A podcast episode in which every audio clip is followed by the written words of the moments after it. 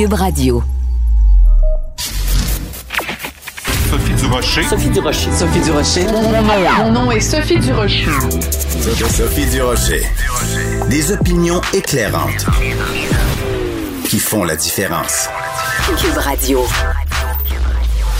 Bonjour tout le monde, bon jeudi, bonne veille de congé Pascal. D'ailleurs, ça, ça fait toujours drôle parce qu'il y a des gens qui savent pas que Pascal c'est l'adjectif va avec Pâques. Que les gens pensent que c'est le congé de quelqu'un qui s'appelle Pascal. Ben non, c'est le congé de quelqu'un qui s'appelle Jésus.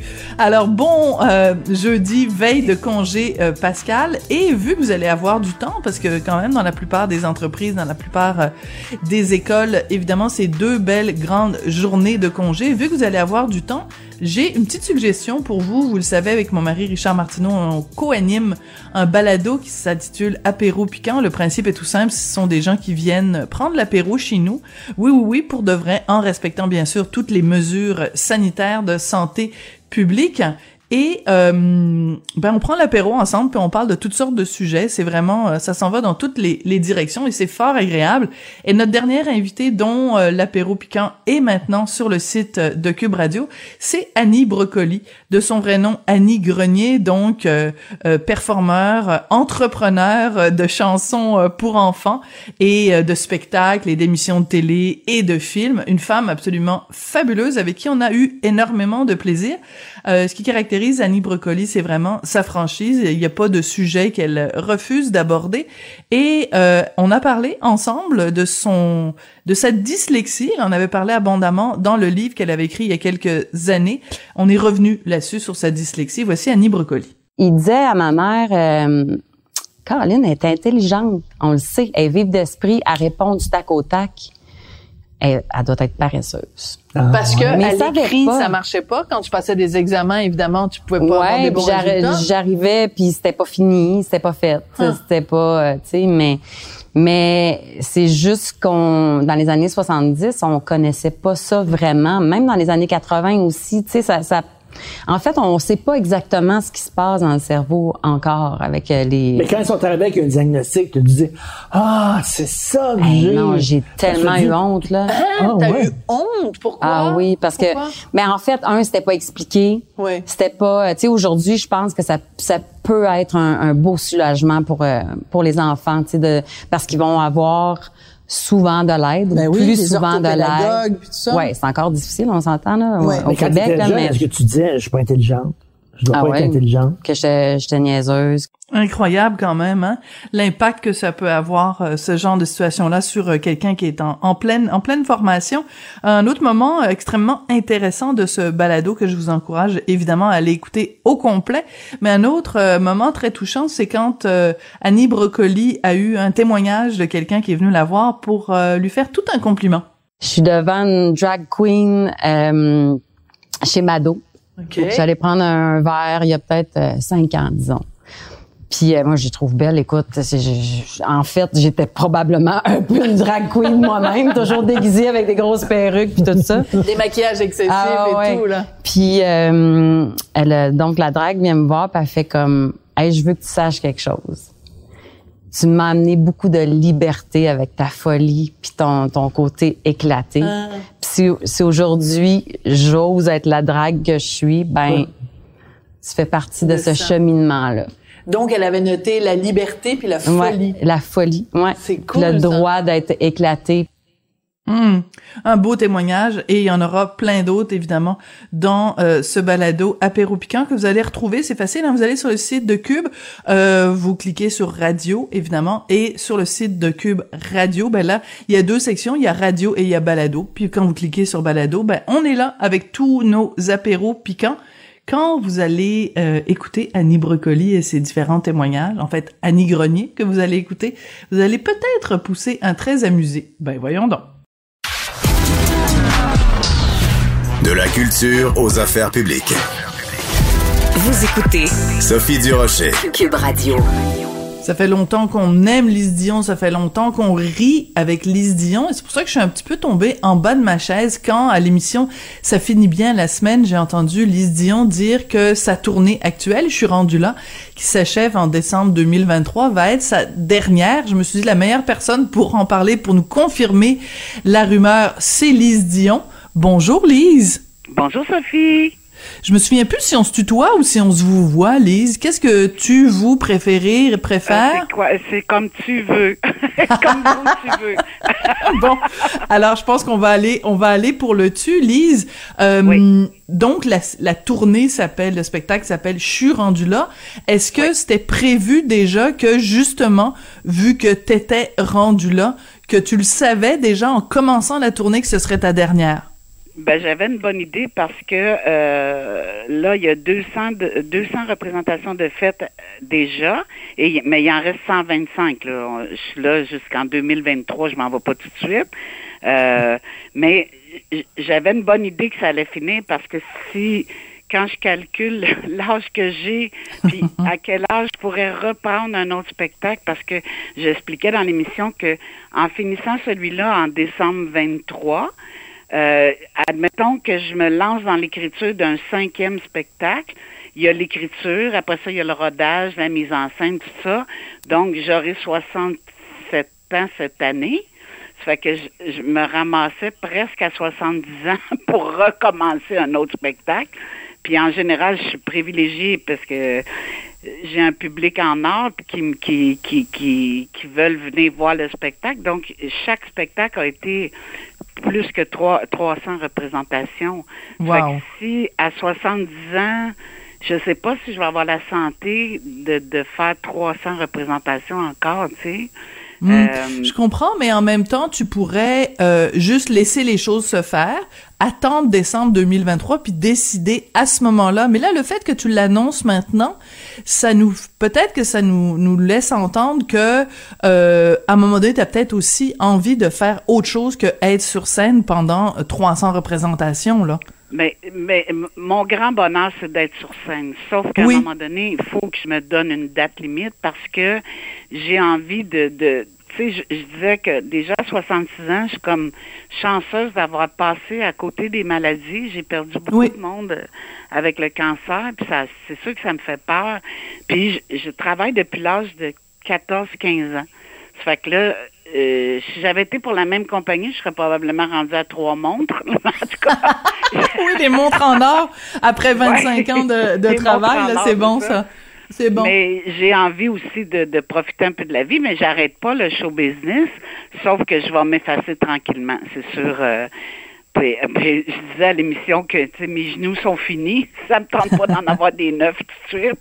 Euh, j'ai comme, j'ai, c'est c'est j'ai juste envie de profiter un peu de la vie, d'aller voir mes amis, de parce que c'est quand même 35 ans de carrière. Je pense que je, pense pas que j'ai à avoir des remords parce que je veux un peu euh, un peu vivre sans être en discipline tout le temps, sans penser à, à, à pas faire ci parce qu'il faut pas que je me blesse, faut pas que tu sais, faut mm-hmm. pas faut que je dorme, faut que je fasse mon dodo l'après-midi avant un show, tu sais. Ah oui.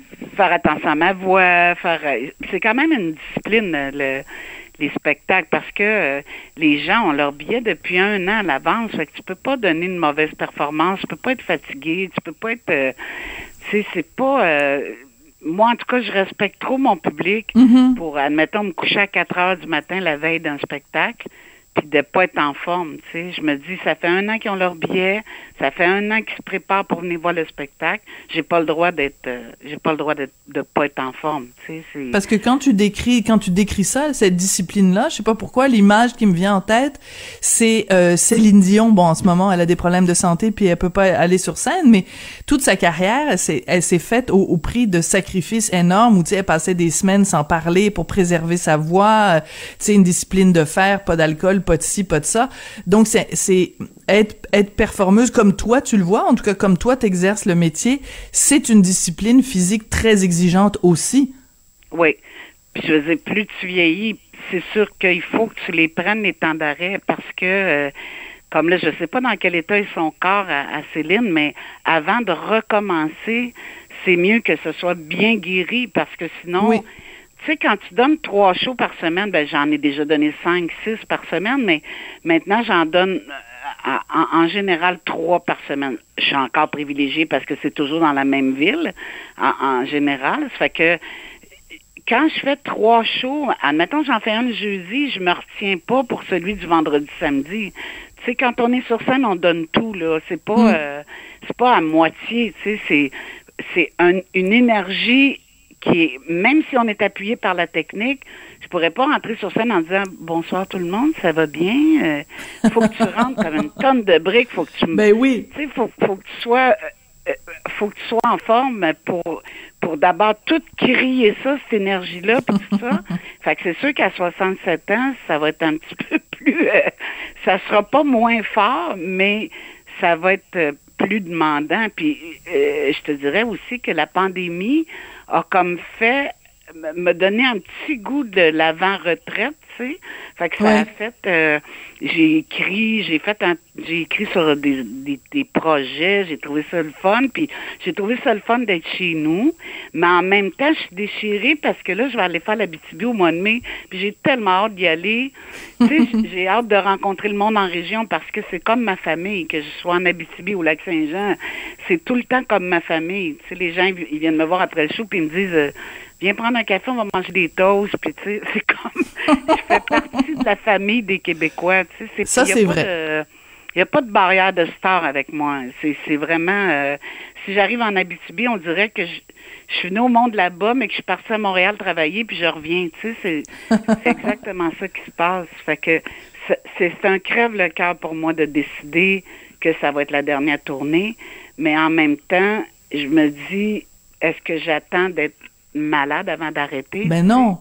Mais c'est ça, mais c'est aussi euh, que euh, à un moment donné dans la vie, on, je vais utiliser une expression vraiment très quétaine, là, mais il faut se choisir soi-même aussi parce que oui, ok, d'accord, c'est le fun d'aller rencontrer des gens en Abitibi, mais c'est le fun aussi que Lise Dion peut-être puisse rencontrer Lise Dion puis aller prendre un café avec elle-même. Oui, exactement. Tu sais, par même temps, dans, là, là, dans le train- 35 ans de carrière au- le, le mois prochain, ça fait comme à l'âge que je suis rendue, je peux m'asseoir puis regarder toutes les plaques, les trophées, Hmm. de voir quel quel record j'ai battu, quel tu sais j'ai eu une carrière phénoménale là, ça a Tout pas de de même par le public, c'est c'est c'est c'est- je le réalisais pas parce que tu roules, tu roules, tu as des horaires chargés puis tu roules. Mais là, pendant la pandémie, j'ai eu le temps de m'arrêter puis de regarder, tu sais, les photos dans mon bureau Oui. où j'ai commencé dans les ça. bars. euh. Après ça, toutes les plaques, des billets vendus, le, le- les gens qui m'ont remis des trophées, tu sais, j'avais jamais eu de trophée de ma vie, même pas. J'ai eu un trophée, une médaille pour la dictée à l'école au primaire, puis ils me l'ont enlevé après une semaine, tu sais. parce Pourquoi ils te l'ont enlevé? Ben, parce qu'ils prêtaient, ils les donnaient pas. Oh, oh, oh, oh, oh. Donc t'es passé de, de cher, un trophée pour la dictée à euh, gagner euh, des, des, des oliviers puis toutes sortes d'autres reconnaissances du public. Et il y a des chiffres parce que tu l'as mentionné, puis c'est sûr que quand on fait le bilan de 35 ans de carrière, il y a quand même des chiffres qui sont qui sont qui sont frappants. Euh, c'est toi qui as fait le plus souvent de présenter le plus souvent de spectacles à la salle Albert Rousseau par exemple. Sais, c'est le, le nombre de billets vendus euh, et évidemment quand on quand on te parle, Lise, on n'a pas le choix de revenir toujours avec le fait de que à quel point tu as ouvert la porte aussi pour les, les, les femmes en humour? Parce que regarde euh, au dernier gala des Oliviers Mariana Mazza qui était pas sur place bon elle a gagné euh, euh, humoriste de l'année et euh, elle l'avait eu en 2017 mais quand elle l'avait eu en 2017 euh, c'était la première fois qu'une femme l'avait. Depuis que toi tu l'avais eu en 2002 donc euh, c'est pas comme si on remettait ça chaque semaine des, des, des trophées à des femmes dans le domaine de l'humour Non, puis je trouve qu'il n'y en a pas encore beaucoup parce que, tu sais, souvent, je fais des soirées pour euh, des, des, des galas pour ramasser des fonds, puis ça arrive encore souvent que je sois la seule fille dans le ah ouais tu sais. Fait que, euh, c'est- comme tu dis, c'est très rare, là, les trophées pour, euh, pour les filles. Puis en même temps, euh, moi, je suis pas tout à fait consciente d'avoir ouvert des portes, mais euh, il y a un journaliste qui m'a dit, Lise, mais tu as quand même fait la femme afghane, le point G. Le point G, c'est arrivé... euh, on n'en parlait pas de ça, là. Il y avait pas Oui. de femmes qui parlent encore beaucoup de de sexualité, mais c'était pas sexuel. C'était comme un objet que moi j'avais perdu ou que je l'avais pas, puis que C'était très drôle. Mais Oui. pas Mais parlé en de même temps- vraiment. Mais tu vois, euh, ben, mettons quelqu'un aujourd'hui comme Cathy Gauthier va parler tout en détail de son de son accouchement. Elle va parler, euh, tu sais, Mariana Mazza, elle va parler des gens qui lui disent t'as du sable dans le vagin. De ça, c'est des, des, des, des choses aussi que dont les, les femmes humoristes se permettent de parler aujourd'hui, puis elles se permettaient peut-être pas à l'époque. Puis je veux revenir parce que tu viens de parler de la femme afghane. Et euh, c'est peut-être important de l'expliquer pour ceux qui l'ont jamais vu, ce sketch-là, ce numéro-là, mais à quel point c'était audacieux quand tu l'as fait la première fois? Oui, parce que je l'avais fait trois semaines. euh, ma première, c'était trois semaines après les événements du 11 septembre. Sauf que c'était un numéro tellement naïf. Je me souviens, j'avais appelé euh, Yvon Deschamps pour lui demander son, son avis parce que Yvon a toujours été un mentor, il m'a toujours bien conseillé. Puis j'ai dit qu'est-ce que je fais avec ce numéro-là, mais il me dit Lise, il est pas méchant ton numéro, il n'y a pas de. Tu sais, je- j'expliquais juste le contraste entre deux, deux, deux religions, deux, euh, tu sais, que ça peut pas toujours marcher, puis que les femmes québécoises se sont battues pour avoir des droits, donc tu peux pas m'obliger à mettre un, un habit avec un masque de pour des abeilles ou pour jouer au hockey, tu sais, c'est comme... fait que c'était naïf, mon numéro, mais euh, ça a fait ça a fait beaucoup des des des il y avait du monde qui avait ils comprenaient pas pourquoi je faisais ça, mais quand ils ont entendu le numéro, ils ont bien vu que Ah, puis il y a, il y a- il y a plein d'ethnies qui l'écoutent puis qui me disent euh, je l'ai fait écouter à ma mère puis elle est voilée. Tu sais, écoute, c'est comme puis elle l'a ri, elle a trouvé ça drôle, tu sais, mais là moi j'étais comme j'ai t'as pas fait écouter ça à ta belle-mère qui est voilée, voyons, tu sais. Ben c'est très drôle. le monde a compris que c'était euh, c'était Mais y a pas de malice. tu sais que ça se mélange pas facilement les deux entités, c'est pas c'est pas toujours heureux, tu sais. Mais euh, tu sais, euh, Bill Maher, qui est un humoriste américain que, que j'aime beaucoup, qui a son émission de télé et tout, euh, il a fait il y a trois ou quatre jours un- un- une petite vidéo qu'on peut retrouver euh, sur YouTube où il explique aux gens c'est quoi faire une blague, parce que il, il se base sur l'affaire de Will Smith en disant ben Ouais. j'aimerais ça vous rappeler c'est quoi une blague. Je veux dire c'est pas méchant, c'est pas on est- on n'arrive pas après vous avec un marteau une blague, c'est fait pour être drôle, fait que est-ce qu'on peut juste se concentrer là-dessus? Toi, quand t'as vu, par exemple, euh, au gala des Oscars, que euh, Will Smith se lève puis s'en va donner une raclée à Chris Rock parce qu'il aimait pas la blague, comment t'as réagi, toi, comme humoriste? Est-ce que ça t'est déjà Ben, arrivé d'avoir des gens dans la salle qui étaient pas contents? Ben moi, je suis moitié-moitié. C'est-à-dire que euh, les, les, les, les farces personnelles, moi, j'en ai jamais utilisé. Parce que c'est pas vrai que ça fait pas mal. C'est pas vrai. Je veux dire, tu sais, moi, j'ai bon, j'ai fait rire de mon physique, c'est normal, là, parce que j'ai entendu ça depuis que je suis au primaire, là. C'est pas normal, mais je veux dire, j'ai tellement vu, vécu d'intimidation à cause de mon poids que ça me dérange plus maintenant, tu sais. Fait que quand les humoristes me disent, oh, j'ai fait une blague sur toi, je dis, ben, t'as parlé de mon poids ou du pain, tu sais, dans le temps que Mhm. j'étais porte-parole de Gadois. Gadois, Puis ouais. font, ben, c'est ça, c'est des gags là-dessus. Bon, ben, vas-y, mais touche jamais à mes enfants ou Ah. touche jamais à une blague que moi, je, je- si tu, tu parles d'un de mes défauts physiques, euh, à part le poids, là, mais que j'ai jamais parlé à personne, tu vas dans mon intimité, ça me fait mal. Fait que- mais en même Très temps, je comprends intéressant. pas que, que- je comprends pas que Will ait, ait réglé ça pendant les Oscars, tu sais. euh, ça, ça y a fait mal pour sa blonde parce que c'est vrai qu'elle doit être complexée à cause de la maladie pour ses cheveux. Mais, tu sais, en même temps, je trouve que ça se fait pas des gags comme ça. Je- en plus, ça- le monde riait même pas. C'était très. J'ai vu dans la salle que le monde riait jaune ou il riait pas du tout. Tu sais, c'est pas. euh, c'est pas le genre de blague que tu es assuré d'avoir un rire. Là, c'est pas. euh, c'est pas prémisse punch. Là, c'est c'est Mhm. attaquer quelqu'un. Tu sais.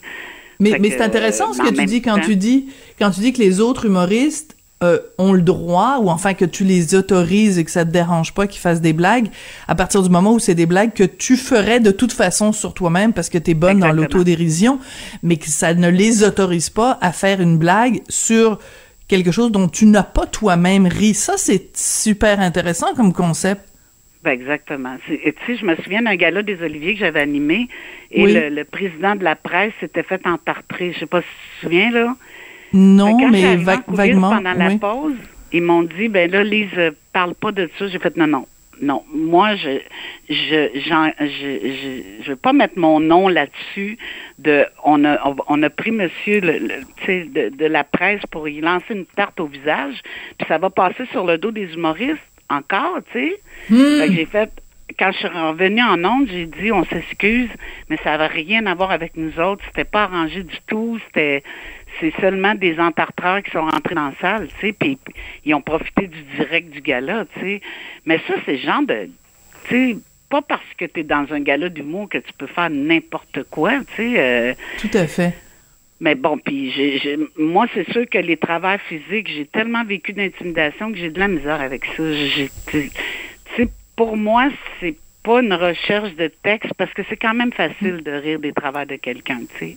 Voilà, c'est ça. Je suis pas d'accord avec ça. Même si les humoristes qui en ont fait, je les aime beaucoup, mais moi, je suis pas obligée de faire la même chose, tu sais, parce que j'ai- j'aime même pas ça quand je vais voir un spectacle puis que, admettons, la personne va chercher quelqu'un dans la salle. Moi, je me cache, là, je me cache en arrière du banc. Je, je déteste ça, être être pris à partie, tu sais, j'aime pas ça du tout. En tout cas.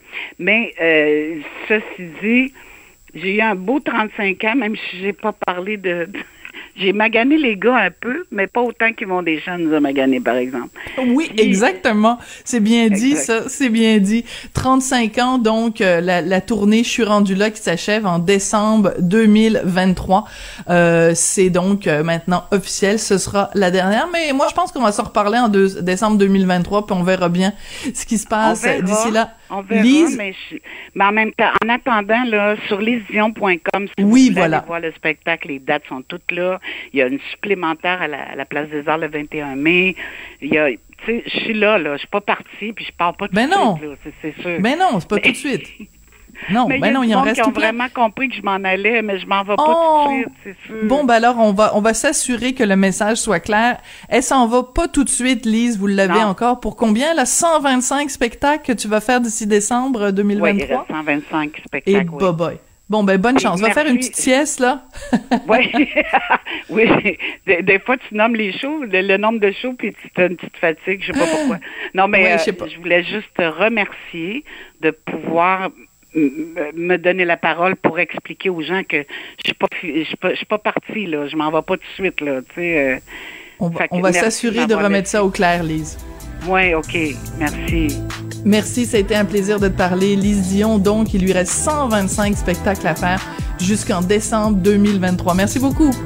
Merci, bye bye.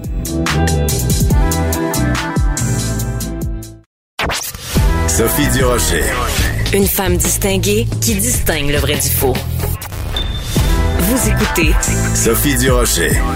Eh ben oui, c'était inévitable vu que mon chum, euh, mon mari a la COVID puis qu'on vit dans la même maison. On a beau avoir mis toutes sortes de, de précautions et fait attention puis on l'a enfermé à double tour dans son bureau.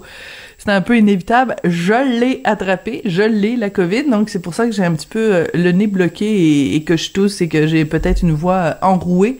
Bref, euh, c'est une parfaite introduction pour parler avec Patrick Derry, qui est notre chroniqueur et qui est analyste de politique publique. L'occasion rêvée de, parler justement de la conférence de presse de, Monsieur Boileau d'hier de la santé publique. Patrick, bonjour. Salut Sophie, ça, ça se transmet-tu par téléphone, ça? Non, non, non, non, non, non, non. La magie des ondes fait en sorte que tu es tout à fait à l'abri, Patrick. Ouf. Mais euh, en même temps, tu vois, je me suis posé la question euh, quelle est la, la procédure à suivre? Normalement, il faudrait que qu'on qu'on qu'on appelle ou qu'on écrive pour déclarer notre euh, notre positivité. C'est comme ça qu'on devrait faire, non? Ouais, il y, y a une autodéclaration qui euh, permet de vérifier le nombre de tests rapides, parce qu'évidemment, comme il n'y a plus de, de- de dépistage Oui. euh, par PCR est restreint, mais qu'on peut déclarer sur une plateforme sur Internet, sur un site du gouvernement, pour dire, écoute, on a testé positif. Ça donne quand même une mesure très imparfaite, mais c'est euh, mieux de le faire. Ça donne plus de données. D'accord. Donc, euh, pour contribuer à, à la santé publique, euh, on, on, on va le faire euh, sûrement à un moment donné aujourd'hui. Par contre, euh, c'est le symptôme aussi, j'allais dire, c'est symptomatique du fait que vraiment cette bibite là est euh, tellement transmissible, c'est comme même si t'es juste euh, un tout petit peu en contact avec quelqu'un qui là, les chances que tu l'attrapes sont vraiment énormes. Et les chiffres sont pas bons au Québec. Tu nous en as parlé hier, mais euh, c'est, c'est, tu trouves ça encore très très inquiétant là, à la veille de ce quatre jours-là de congé?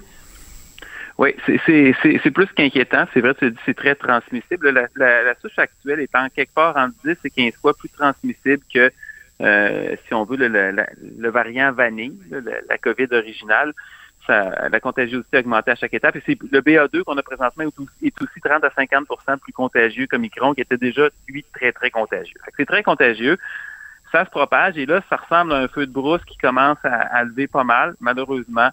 Euh, au nombre de cas, on est autour de 3000 cas encore. Ça, ça semble être stable, mais c'est avec un dépistage limité. C'est-à-dire qu'en dehors de la, si on veut, la, fenêtre de dépistage, on ne sait pas ce qui se passe. Euh, les hospitalisations, elles, ont monté de façon très importante. On a presque 100 nouvelles hospitalisations de plus. Donc, une fois hmm. ceux qui sont sortis de l'hôpital sont enlevés à 2154 hospitalisations. Fait que ça, c'est c'est le seuil auquel, normalement, on passe au, niveau 4. Et euh, c'est surtout que la hausse est accélérée depuis quelques jours. On a 350 hospitalisations de plus en seulement trois jours. Fait qu'on ça montait autour de 30-40 par jour, 50, 60. On a 80, on a deux journées en haut de 100 puis une journée presque à 100. Ouais. mais, mais, Patrick, au-delà des chiffres, au-delà des chiffres, moi, ce qui me, ce qui me frappe quand j'entends euh, euh Monsieur Boileau, Docteur Boileau, quand j'entends des gens, euh, c'est que je trouve que c'est pas clair. Tu sais, comme là, euh, on est jeudi saint, on a la plupart des gens ont soit quatre ou trois jours de congé. C'est traditionnellement une fête de famille.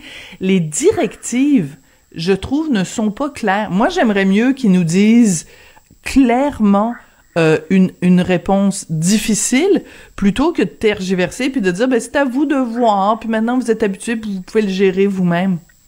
Ah, c'est horrible parce que hier, pendant le, point de presse, euh, elle me sautait sur ma chaise, puis j'étais pas le seul. J'étais en contact avec des, gens qui sont dans le système de santé, qui sont à, sont tabous, sont tabous. Euh, et, et, Boileau disait, faut adapter nos comportements lorsqu'on a des symptômes. C'est parce que la moitié de la transmission se passe avant ou sans symptômes.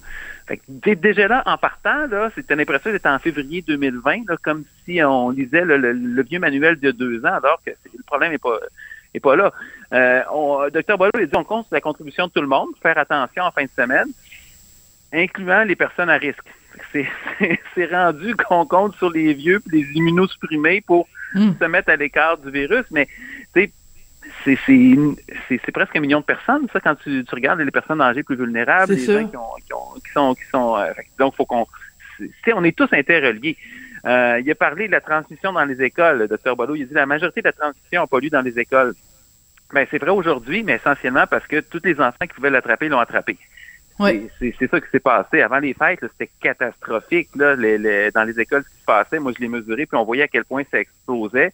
Et c'est la vague dans les écoles qui a alimenté ce qu'on a vu aux fêtes. C'est rentré dans les CHSLD, c'est rentré dans les résidences, parce qu'évidemment, ben, les, enfants, ils ont des parents. Après ça, euh, Dr Boileau a dit qu'il y avait espoir de voir les cas et les hospitalisations se stabiliser. Espoir. Ouais. Que les, deux, que les deux prochaines semaines allaient être difficiles, mais en même temps, la question, c'est pas de savoir comment ça va être les deux prochaines semaines, c'est pouvez-vous nous dire clairement, tu sais, à la rigueur, qu'ils disent, ben, nous, là, on considère à la santé publique que faire un souper de Pâques, si vous avez des personnes âgées, c'est la pire idée au monde. Ça me dérange pas. Ils vont pas dire on vous l'interdit, mais qu'ils nous disent clairement c'est pas une bonne idée. Si vous êtes vieux, que vous êtes immunosupprimé, ne faites pas de souper de famille parce que si vous l'attrapez, les risques que vous soyez plus là euh, pour la Saint-Jean sont très élevés. Tu sais, c'est comme juste qu'ils nous le disent clairement. Ouais. Mais ils, sont, complètement déconnectés. Puis je pense honnêtement qu'ils ils comprennent pas. Euh, euh, tu sais, et, et euh, c'est-à-dire que la santé publique fait de la politique, mais pas de la, la politique au sens de la politique partisane, c'est que à la limite, ils vont considérer entre eux quelles vont être les mesures qui devraient être prises. Et je dis pas qu'ils ont toujours les bonnes réponses. Puis après ça, ils vont dire, mais ça, on peut pas le dire parce que les gens suivront pas. Ils font ce genre d'adéquation-là qui devrait être faite hmm. par le politique. Tu as raison, ils devraient le dire clairement. Mais même, même là, tu sais, quand tu entends euh, Dr. Boileau qui dit euh, l'isolation, c'est cinq jours, mais il faut que vous fassiez attention pendant dix jours. Mhm. juste, juste là, tu as un problème. On sait qu'on peut être contagieux pendant dix jours, même des fois plus longtemps. Euh, fait que ça, ça, ça fonctionne absolument pas. Et euh, puis écoute, moi, c'est- drôle, c'est devenu caricatural hier parce que euh, le collègue de Dr. Boileau, Dr. Longtemps, il a, il a remercié les travailleurs de la santé pour leur solidarité et pour leurs heures supplémentaires. Pour leurs heures supplémentaires, écoute, c'est- ça ça n'a aucun sens. Et euh, Dr. Boileau, d'ailleurs, il, il prend de l'assurance. Il, il dit, ah, on, on va être capable, en passant de ce qui semblait pour les hôpitaux, de la pression supplémentaire, mais on va être capable. C'est pas lui qui va être capable, c'est les gens qui sont dans, dans les hôpitaux présentement. Il y en a, il y en a qui Ouais. s'expriment sur les médias sociaux, dont Joseph Oui. dont euh, Amélie Boisvert et d'autres. Ils sont brûlés. Ils sont Oui, brûlés. brûlés. Là. Il n'y a, Et- il y a pas de Et Joseph Dahin, je l'ai entendu en entrevue, il était, je pense, si je me trompe pas, ce matin avec euh, Jean-François Guérin, enfin nos collègues de Québec Matin. Et euh, une des choses qu'il disait, c'était le masque N95, le masque N95, le masque N95. Pourquoi le gouvernement nous dit pas, dit pas clairement? Tu sais, je, je suis allée hier euh, en pharmacie pour euh, c'était avant que je sache que je l'avais là. Euh, je suis allée hier euh, en pharmacie pour chercher justement des tests et j'en ai profité pour acheter parce que j'étais il me restait plus beaucoup de masques euh, N95. Donc à la pharmacie, ils les vendent à l'unité, tu sais ça coûte 1,50 euh, bon. Mais je veux dire pourquoi? Est-ce que c'est une question de coût? Est-ce qu'ils veulent pas Mais je veux dire, tu rentres dans n'importe quelle pharmacie, il y en a des N95. C'est plus compliqué comme ça l'était avant, là. Il n'y croit pas. Il le dit. Il n'y croit pas. Pour lui, un masque de procédure, c'est la même chose. Et là, ça fait drôle parce que, tu sais, Sophie, on est, deux, deux chroniqueurs, animateurs, en tout cas des, journalistes qui parlent de ça, puis qui disent que la santé publique est dans le champ. Puis ça, c'est complètement surréel. Mais, tu sais, il y a un consensus scientifique. Euh, on, sait, il y a plein d'études. Moi, j'en ai vu, j'ai, ai puis j'ai, et c'est pas très compliqué. Un masque de procédure, ça a été conçu pour retenir les crachats. C'est pour empêcher un chirurgien de postillonner dans le patient. C'est un peu grossier de dire ça comme ça, mais c'est ça. Ou encore l'hygiéniste dentaire ou le dentiste Oui. de, de te cracher dans la bouche. C'est à ça que ça sert. Quand tu as des trucs, euh, quand c'est des aérosols qui sont impliqués, ça prend un autre type de masque qui n'est pas utilisé souvent parce que généralement à l'hôpital, c'est, c'est pas un problème, mais c'est utilisé si c'est un patient qui est tuberculeux, par exemple. Moi, je, me rappelle l'intervention du doc Vadeboncoeur qui a dit que il y avait la seule fois qu'il avait utilisé ça avant la pandémie, c'était pour faire du sablage chez lui. Ça donne une Oui, idée, c'est exactement. pas Ouais. c'est pas utilisé souvent. Mais ça existe. Et donc, les travailleurs de la construction prennent ça, les travailleurs de la santé prennent ça aussi quand ils en ont besoin. Et ça, c'est fait pour bloquer les, les aérosols. Puis ce qui est intéressant, c'est que ça le bloque des deux côtés. Ça protège toi, mais aussi ça protège, ça protège les autres. Mais c'est ça qui est génial, c'est que de toute façon, là, regarde, t'as juste, c'est- même un enfant de 8 ans serait capable de le comprendre. Tu regardes quelqu'un qui a un masque de procédure, ça gondole, ça laisse un gros espace euh, à droite et à gauche des deux côtés de la bouche. Donc c'est sûr que il y a des particules qui peuvent passer par là. Et la façon dont les gens le plient, euh, ça laisse de la place euh, au menton et ça laisse de la place au-dessus du nez. C'est les deux pires endroits où tu veux que ça, que ça rentre. Alors qu'avec un masque N95, surtout avec le petit truc de, de métal que tu mets, que tu glisses bien sur le nez, ben tout, tout est proche de ta peau. Il n'y a pas un seul trou pour que l'air passe. Bon, tu respires, mais ce que je veux dire, c'est qu'il n'y a pas de particules qui peuvent passer. Donc, c'est comme, j'ai pas besoin. Moi, je- le docteur Boileau, il a deux yeux pour voir. Ben, parce qu'ils ont tendance à penser avec, un- à la santé publique que c'est comme euh, mettre une, com- une combinaison spatiale. Ah, ça prend un fit test. Bon, c'est sûr que c'est mieux là, quand c'est bien ajusté, mais c'est pas si compliqué à ajuster que ça. L'autre chose aussi, c'est qu'on nous prend un peu pour des nonos, comme d'habitude, on dit Ah, c'est c'est inconfortable, les gens ne sont pas capables. Bon, d'abord, un, euh, les gens peuvent décider eux-mêmes là-dessus. Et l'autre chose, c'est que tu as des N95, mais tu as des KN95. Ouais. C'est évidemment chinois. C'est vrai que les N95, avec les deux élastiques, honnêtement, là, pour une longue période, c'est pas super. Quoi qu'il y ait des travailleurs de la santé qui le portent. Mhm. Mais ceci dit, les KN95, eux, sont beaucoup plus con- confortables. C'est essentiellement un, un cône à café avec deux élastiques qui sont. Oh oui, c'est relativement génial, ça. qui- Oui. Moi, ça, ça se porte bien pendant des heures. Il y a plein de profs qui en ont porté. Moi, j'en ai porté pendant, pendant des, longues, des longues périodes.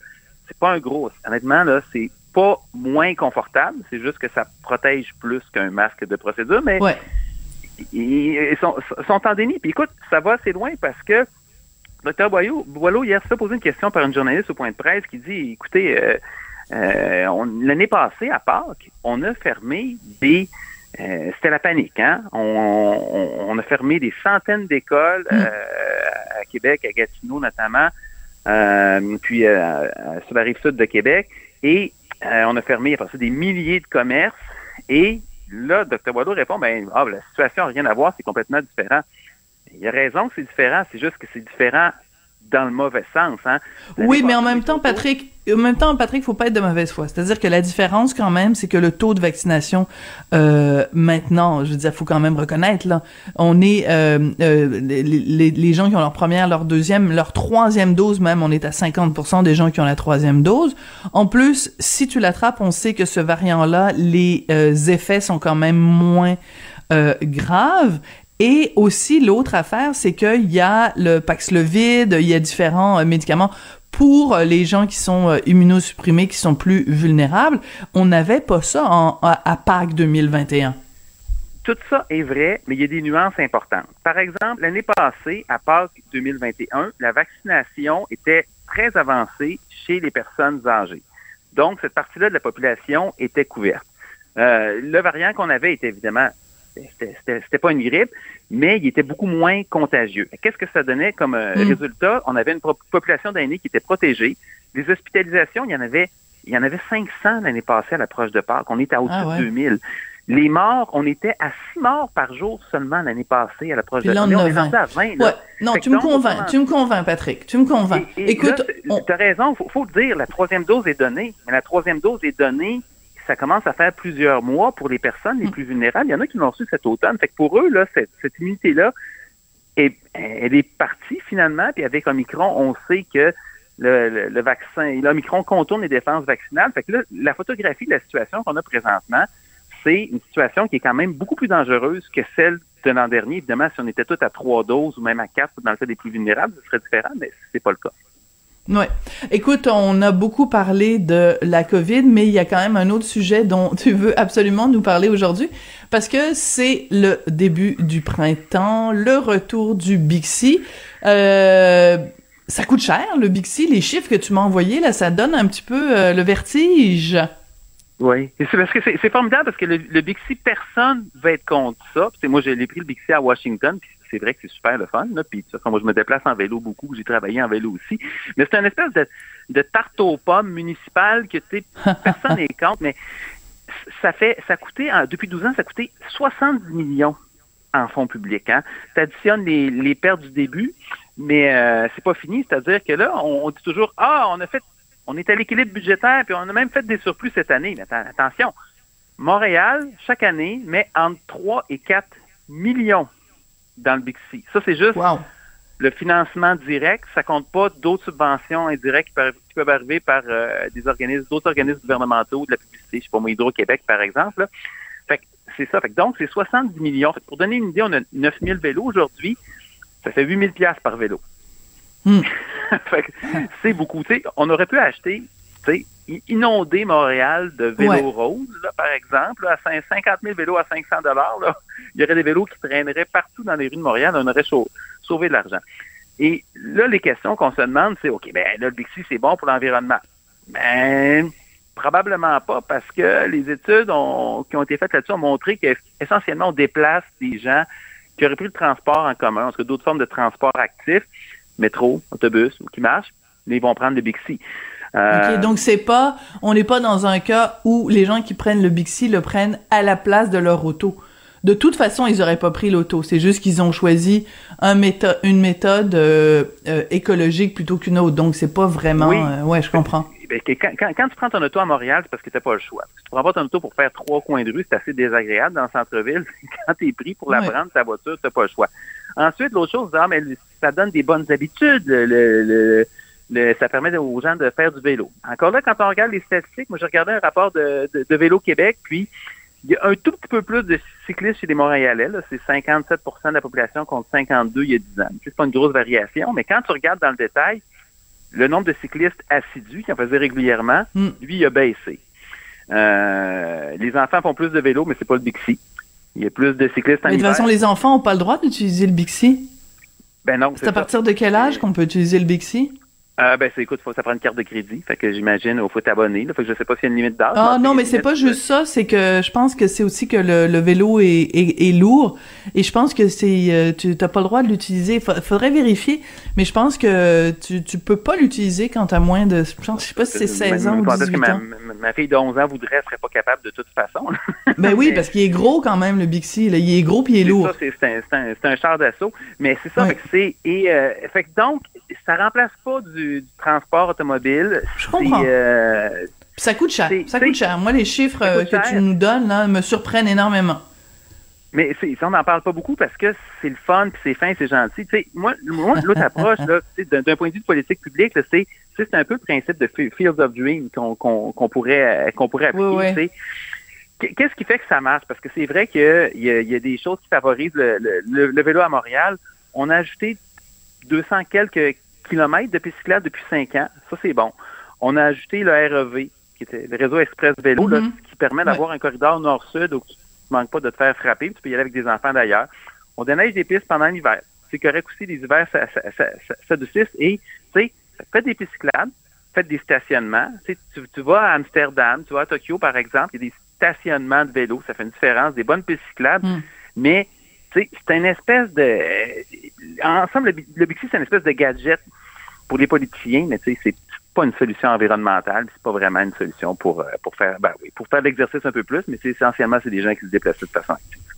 Voilà, c'est pour ça que c'est bien euh, qu'on te parle, parce que comme ça, tu nous remets les choses en perspective. Mais je retiens de ce que tu nous as dit le principe de la tarte aux pommes. euh, les, les Bixi, tout le monde est pour, c'est comme la tarte aux pommes. J'adore ça. Je pense que je vais te voler ça comme expression dans une de mes chroniques. Patrick Derry, tu es euh, chroniqueur et analyste en politique publique. Merci beaucoup. Passe une excellente, un excellent congé, Pascal, puis on se retrouve la semaine prochaine. À toi aussi, soigne-toi bien.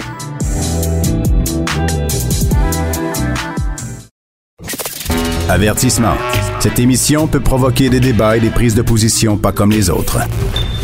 Vous écoutez Sophie Durocher.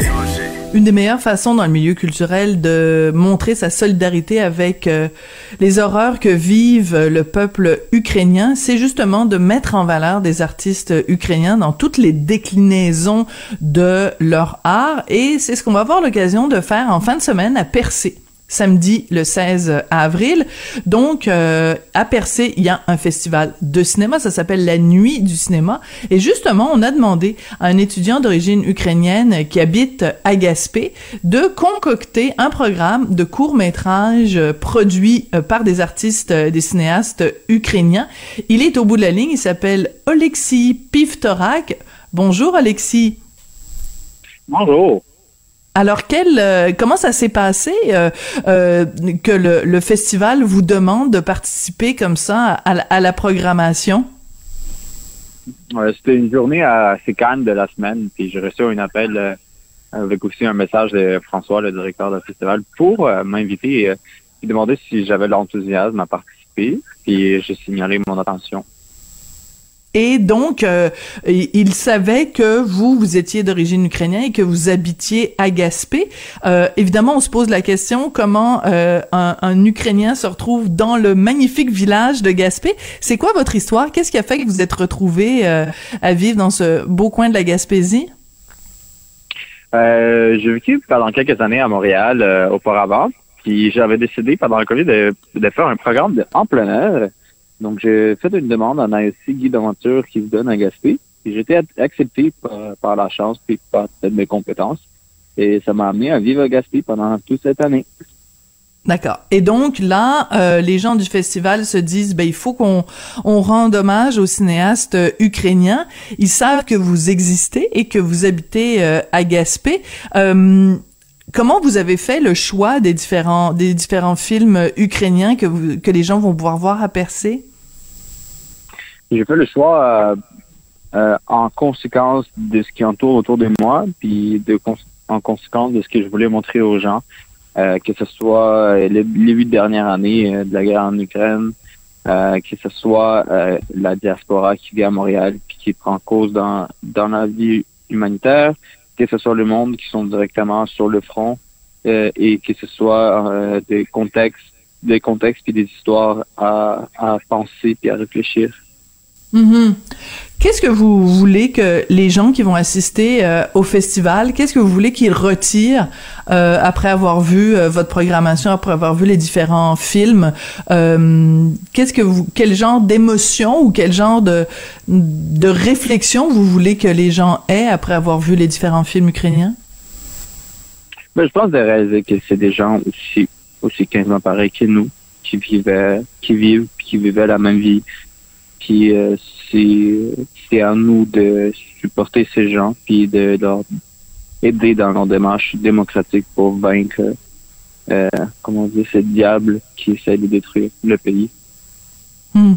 Quand euh, la, la, guerre en Ukraine euh, a commencé, vous, vous étiez à Gaspé, bien sûr. Est-ce que vous avez encore de la famille là-bas? Est-ce que vous a, ça a pris du temps avant que vous ayez de leurs nouvelles? Comment, comment ça s'est passé pour vous, Alexis? Ben, j'étais j'étais en expédition, donc j'étais sans réseau quand ça a commencé. Je l'ai eu euh, un jour après, mais j'avais reçu assez de textos de, la part de ma famille pour savoir que tout est correct, puis et euh, ils sont sains sauf. Mais les membres de votre famille sont sains saufs, le reste euh, du pays donc est vraiment à feu et à sang. Quand vous regardez les nouvelles, quand vous lisez les journaux, quand vous écoutez la radio et que vous voyez l'ampleur de ce qui est en train de se passer en Ukraine, euh, comment comment vous recevez ça? Est-ce que vous avez envie de prendre le premier avion et d'aller et d'aller vous battre là-bas? Ou plutôt de dire ben moi je vais sensibiliser les gens d'une autre d'une autre façon? Ben, au début, euh, c'était plus compliqué. Il y avait carrément une grande sensation comme responsabilité euh, euh, devant la cause, puis aller défendre l'Ukraine. Mais là, là, on a réalisé qu'il y en avait quand même beaucoup de gens qui se sont manifestés, donc il y a peu vraiment de moyens à, y participer. puis ça prend du monde aussi dans d'autres sphères, puisque le conflit va probablement durer. il n'y a pas encore, un conflit n'a pas de date. Donc, ça prenait de l'aide aussi au niveau humanitaire ou autre. Donc, moi, je me suis finalement occupé de la couverture médiatique et d'aide humanitaire un peu aussi. Et la logistique. D'accord. Mhm. je comprends. Vous êtes impliqué euh, à votre euh, façon. Alexis, vous avez quel âge? Euh, moi, j'ai 20 ans. Et comment ça se fait que vous parlez si bien le français? Ça fait euh, quand même seulement quelques années que vous êtes euh, que vous êtes ici euh, au Québec. Vous êtes un, bel exemple de, de, de la francisation au Québec. Vous parlez mieux que bien des politiciens. merci, merci. Mais j'ai eu l'occasion de terminer l'école secondaire à Montréal, puis j'ai fait aussi j'ai déjà un DEP aussi. Euh, donc, j'ai eu assez de temps pour euh, enrichir euh, ma langue et en pratiquer. Oui. Euh, vous savez qu'il y, y, a tout un débat en ce moment euh, à Montréal parce que l'Orchestre symphonique de Montréal, euh, les 20 et 21 avril, doit présenter euh, un concert. Ça s'intitule le Concerto russe et il y a un pianiste russe qui va jouer deux œuvres, une de Prokofiev et une de Schnicke. Et il y a des gens de la communauté ukrainienne, entre autres du Congrès ukrainien, qui euh, considèrent que c'est un scandale et que ça devrait pas avoir lieu et qui demandent à l'OSM non pas d'annuler le spectacle mais de le reporter en disant ben écoutez en ce moment là on peut pas glorifier la culture russe. Qu'est-ce que vous en pensez vous Alexis du haut de vos 20 ans? Euh, pour moi, c'est clairement un choc. Et c'est pour ça que ça va être euh, peut-être choc ou ça va être peut-être trop. Euh, ce qui est arrivé récemment à, l'Ukraine, c'est clairement des actes de génocide. Et ça a été reconnu par plusieurs autres pays aussi que l'Ukraine. Puis glorifier une nation qui est responsable d'un génocide en 2022. Je pense que la personne qui va participer à ce concert peut se poser des questions. Au quel point elle est, elle est humaniste. Comme je pense, il n'y a même pas de réflexion à faire. On sait que les artistes, c'est du monde qui sont directement ou indirectement appliqués dans la politique puisque la culture sans société, c'est rien. Il n'y a pas de, il y a pas de société sans culture. Donc c'est quand même euh, quelque chose qui est troublant, je trouve. La, le hmm. soutien de l'OSM puis toutes les dernières nouvelles qui ne sont pas conscientes de leur démarche, en quelque sorte. Mm-hmm. Mais qu'est-ce que vous répondez aux gens qui disent ben il faut euh, séparer la politique et les arts? Vous répondez quoi à ça, Alexis? Ben, les arts, c'est les premiers à. Les arts, c'est comme en quelque sorte le créateur de la, la culture, puis la culture, c'est ce qui véhicule la société, puis la société, c'est ce qui véhicule la politique. Donc, Hum, bien dit. on va avoir euh, l'art qui est indépendant de la culture puis de la société, euh, quelle politique on va avoir, quelle société qu'on va être. C'est de- C'est vraiment, je pense que c'est assez facile de réaliser que il est impossible de séparer la culture, la politique et l'art. Ils vont ensemble. Ouais. Donc, euh, non seulement vous avez euh, euh, juste 20 ans et vous vous exprimez dans un français impeccable, mais en plus, on voit que votre structure de pensée est bien est bien faite et que vous êtes capable d'argumenter, de, réfléchir et aussi d'avoir plein d'émotions par rapport à, à, une situation. Est-ce que un jour vous aimeriez retourner en, Ukraine? Est-ce qu'il y a des, choses qui vous manquent de l'Ukraine et vous vous dites bon ben c'est bien c'est bien le Québec, mais un jour je voudrais retrouver mon pays et continuer à contribuer à le rebâtir une fois que la guerre sera terminée? Euh, ben, clairement que ça m'intéresse en fait de me de développer, euh, que ce soit au Québec ici, puis investir euh, une partie de mes ressources personnelles euh, en Ukraine.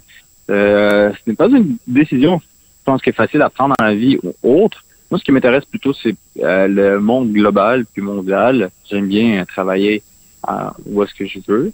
J'ai- Je suis quand même une personne plus libre au niveau de travail, donc je cherche toujours plutôt, je vise toujours plus de contrats puis de projets.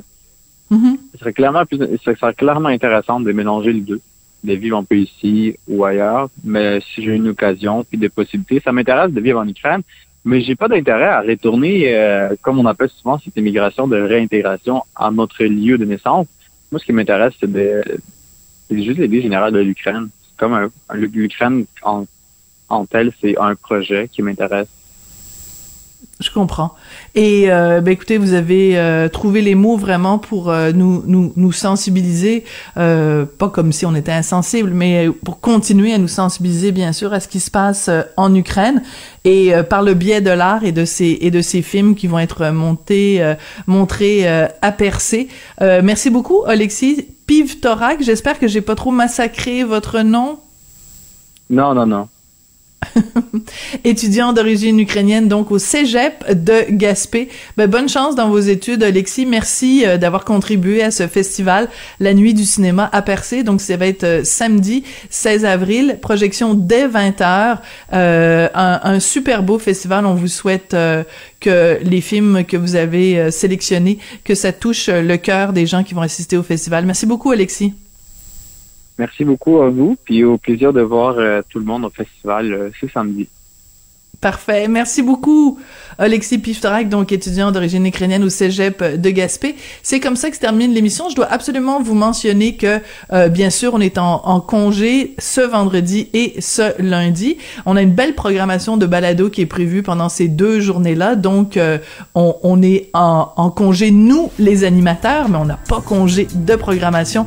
Donc, merci à vous d'avoir été là, puis on se retrouve mardi. Merci à Rémi Poitras à la réalisation et Florence Lamoureux à la recherche. Passez un excellent congé. Pascal.